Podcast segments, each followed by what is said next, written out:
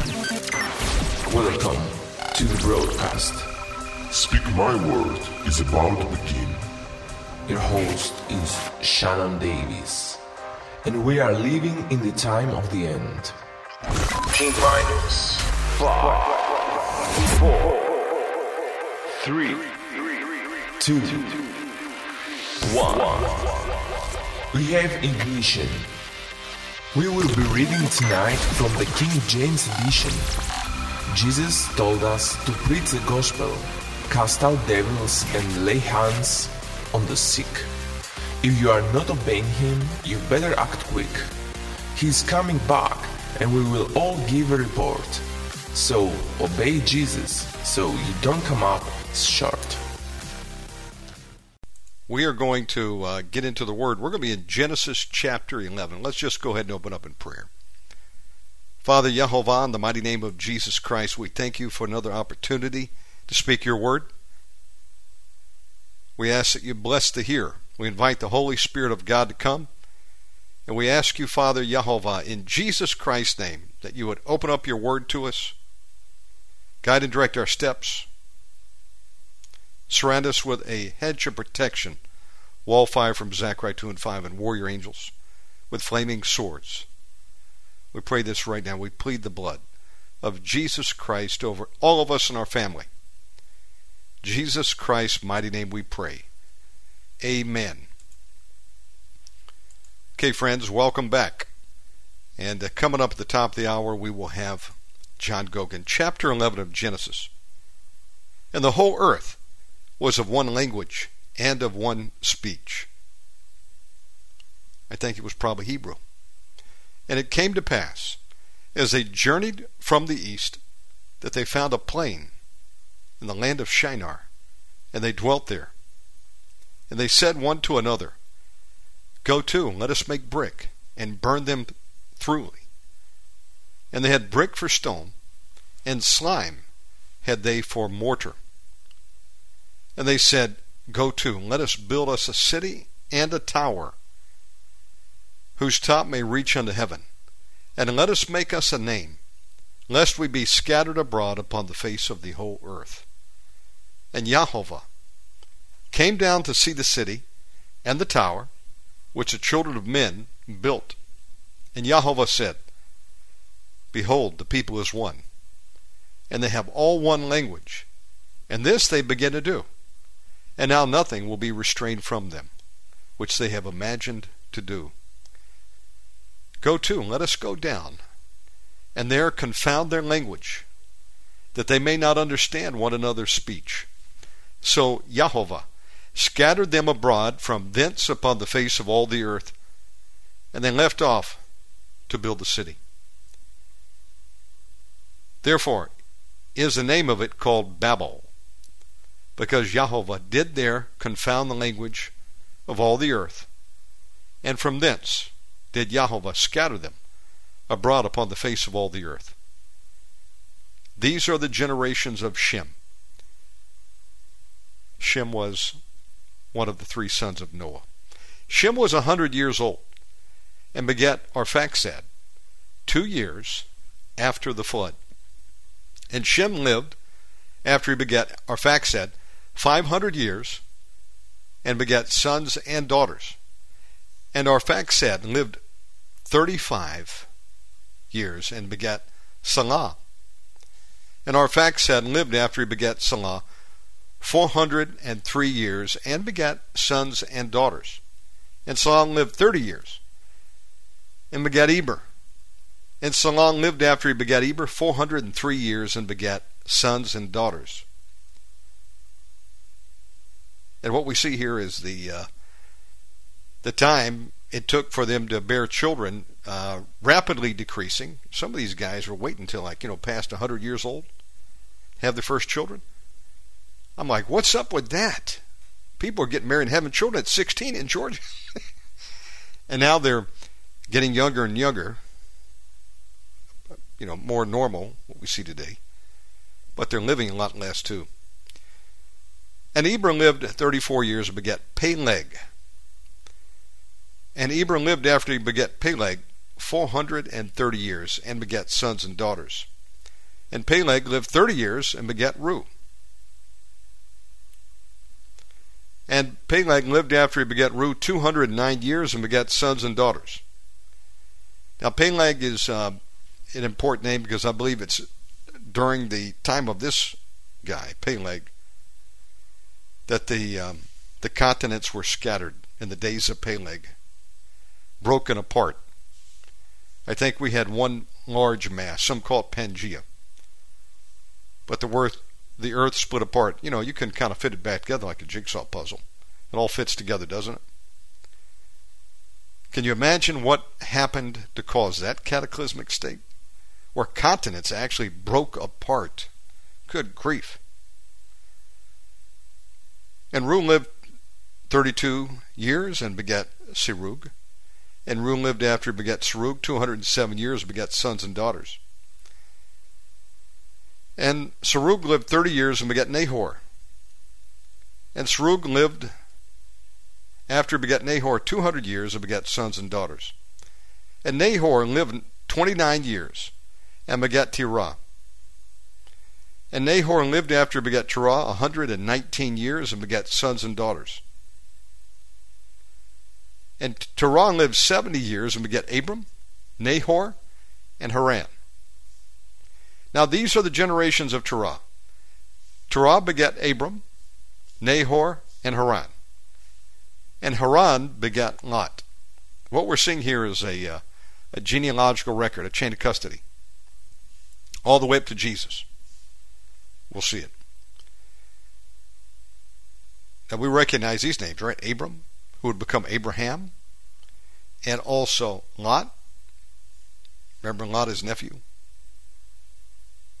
Or was that his cousin? Wait a minute. Terah begat Abram, Abram, Nahor, and Haran. Haran begat Lot. Okay, no, it was his uh, nephew. That's correct. He was Uncle Abram. And Haran died from his father Terah in the land of his nativity, in Ur of the Chaldees. And Abram and Nahor took them wives. The name of Abram's wife was Sarai, and the name of Nahor's wife Milcah, the daughter of Haran, the father of Milcah, and the father of Iscah. But Sarai was barren, she had no child. And Terah took Abram his son, and Lot the son of Haran his son's son, and Sarai his daughter in law, his son Abram's wife. And they went forth with them from Ur of the Chaldees to go into the land of Canaan. And they came unto Haran and dwelt there. And the days of Terah were two hundred and five years, and Terah died in Haran. Now Jehovah had said unto Abram, Get thee out of thy country, and from thy kindred, and from thy father's house, unto a land that I will show thee. And I will make of thee a great nation, and I will bless thee, and make thy name great. And thou shalt be a blessing. And I will bless them that bless thee, and curse them that curseth thee. And in thee shall all families of the earth be blessed. We're talking about Israel. Abram had his children, and um, we'll, we'll be reading more about Jacob, who became Israel later, his 12 sons, 12 tribes. But Genesis 12:3, God gives a, a command with a promise. You know, he, he says, I will bless them that bless thee and curse him that curseth thee. Still in effect today. Get away from those people that want to curse Israel and blame all the, the troubles on Israel and the Mossad. I read it just about every week. It's repulsive to me, and it should be to you, because when you go down that trail and you begin to attack Israel, ultimately you're going to run smack dab into the hands of God, and you're going to come under a curse. Sooner or later, it's bound to happen because you're running afoul of Genesis 12:3 which has never been rescinded. On the other hand, if you want to be blessed, bless Israel. financially, stand with them as the world is standing against them. Don't be partied with those that are throwing Israel under the bus. There's an internet radio program that I don't listen to because they've got a long history of attacking Israel and the Jewish people. They don't like Zion. They don't like the Zionist. Well, that means you don't like God because God is a Zionist. So is Omega Man, too. What a Zionist is, it's someone who's in support of Israel and their right to all the land that God gave them. Gave to Abraham and Isaac, the child of promise. And no one has a right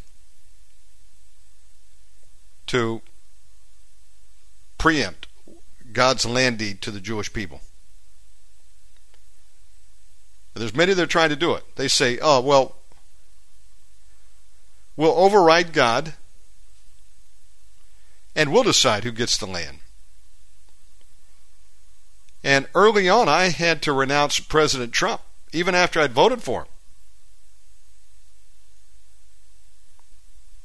Later, I forgave him, but that's only because the land deal, the land for peace deal, failed. Jared Kushner was behind that. And you know what?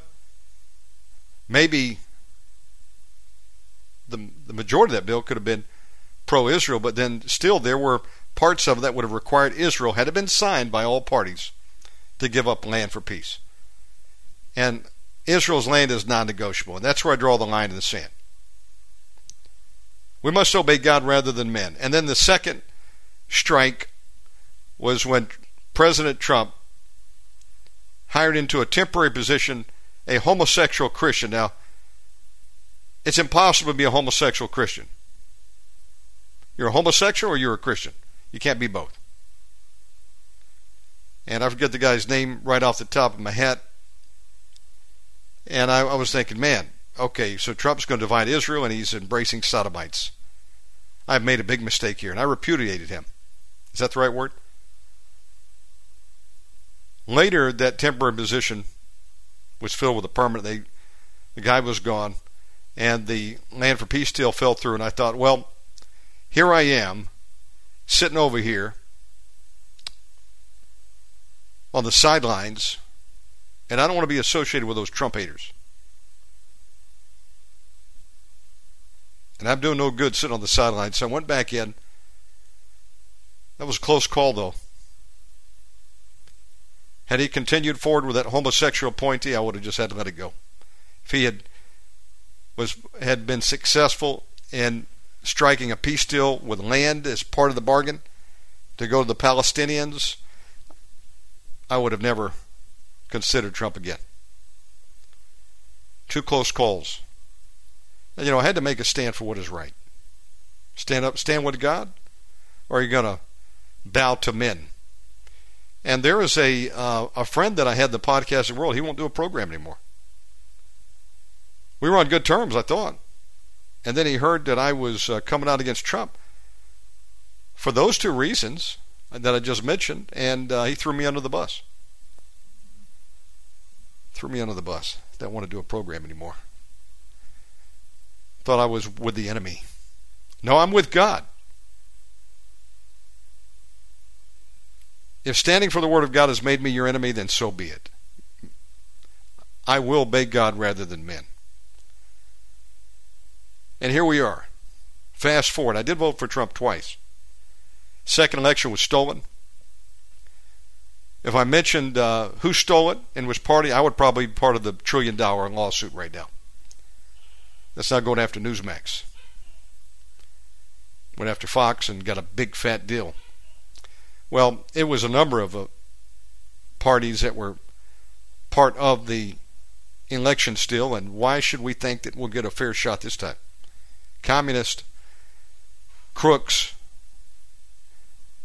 Why would they play fair this time but they didn't do it last time?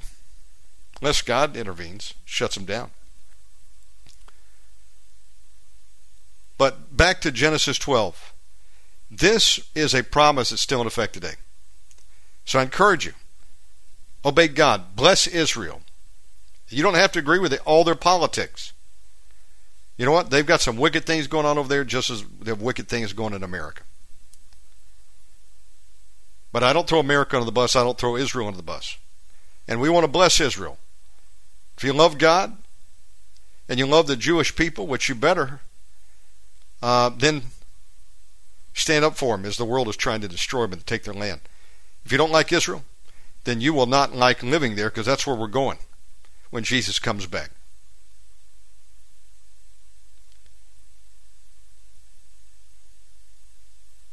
So Abram departed, as Jehovah had spoken unto him. And Lot went with him, and Abram was seventy five years old when he departed out of Haran. And Abram took Sarai his wife, and Lot his brother's son, and all their substance that they had gathered, and the souls that they had gotten in Haran, and they went forth to go into the land of Canaan, and into the land of Canaan they came. And Abram passed through the land unto the place of Shechem, unto the land of Moreh. And the Canaanite was then in the land. And Jehovah appeared unto Abram and said, Unto thy seed will I give this land. And there built he an altar unto Jehovah, who appeared unto him. And he removed from thence unto a mountain on the east of Bethel, and pitched his tent, having Bethel on the west, and Hai on the east. And there he built an altar unto Jehovah, and called upon the name of Jehovah. And Abram journeyed going on still toward the south.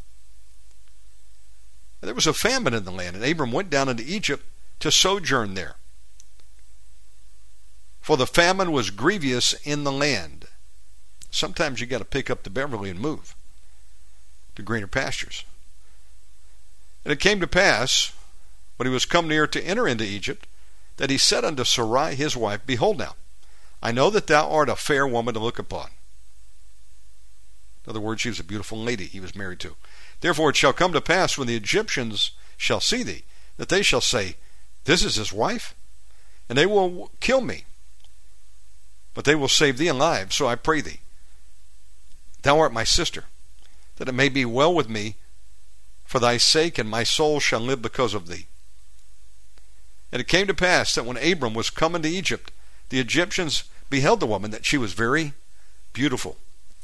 The princes also of Pharaoh saw her and commanded her before Pharaoh. And the woman was taken into Pharaoh's house. If you're a king, you could, you know, you could have any single woman, just take her. And he entreated Abram well for her sake. He gave him gifts, treated him well. And he had sheep and oxen, and he had he asses and men servants and maid servants, and she asses and camels. And Jehovah plagued Pharaoh and his house with great plagues because of Sarai, Abram's wife. And Pharaoh called Abram and said, What is this that thou hast done unto me? Why did you not tell me that she was your wife? Why saidst thou, She's my sister? So I might have taken her to me to wife. Now therefore, behold thy wife, take her and go thy way. And Pharaoh commanded his men concerning him, and they sent him away, and his wife, and all that he had. We're going to have to stop there. We uh, we got two chapters in. Again, remember Genesis 12:3 still in play. And if you want a blessing, stand with Israel, bless them. God's going to sort it all out. Okay? Um, but we don't want to be thrown out because we stood against the apple of his eye. Again, we're grafted in. The wild with the natural into the olive tree, which is Jesus Christ. The wild branches with the natural branches. The Gentile with believers in Christ with the Jewish believers in Christ. Where we come together, one people, commonwealth, one new man, under the Messiah, Jesus Christ of Nazareth who's coming back, and he's going to rule and reign from Mount Zion. Zion is God's beloved mountain. Go do a word search on Zion. That's where God uh, is going to rule and reign. his son, Jesus Christ, will be sitting on the throne there. The King of Kings, the Lord of Lords. You don't want to be against Zion. You want to embrace Zion. I love Zion. God loves Zion. And if you hear people use the word Zion in a derogatory way, that'll show you their true colors. What they have inside of them is actually the spirit of Adolf Hitler. And we know where he's at tonight. He's burning in hell. You don't want to join him. But you will if you attack Israel and the Jewish people. God will curse you, and you may die prematurely and go out in a body bag. Bless Israel. Pray for the peace of Israel. Pray for the salvation of the Jews. If they do not come to the Messiah, then they're lost too. There's no other way to the Father, Yahovah, but through the Son, Jesus Christ, whether you're Jew or Gentile. But nobody has a right to that land, and nobody in their right mind would even dare to think that they could preempt God. Those that do so are fools. And you and I don't want to be a fool. Amen? That's my micro sermon. Okay, we're going to save this. Be right back.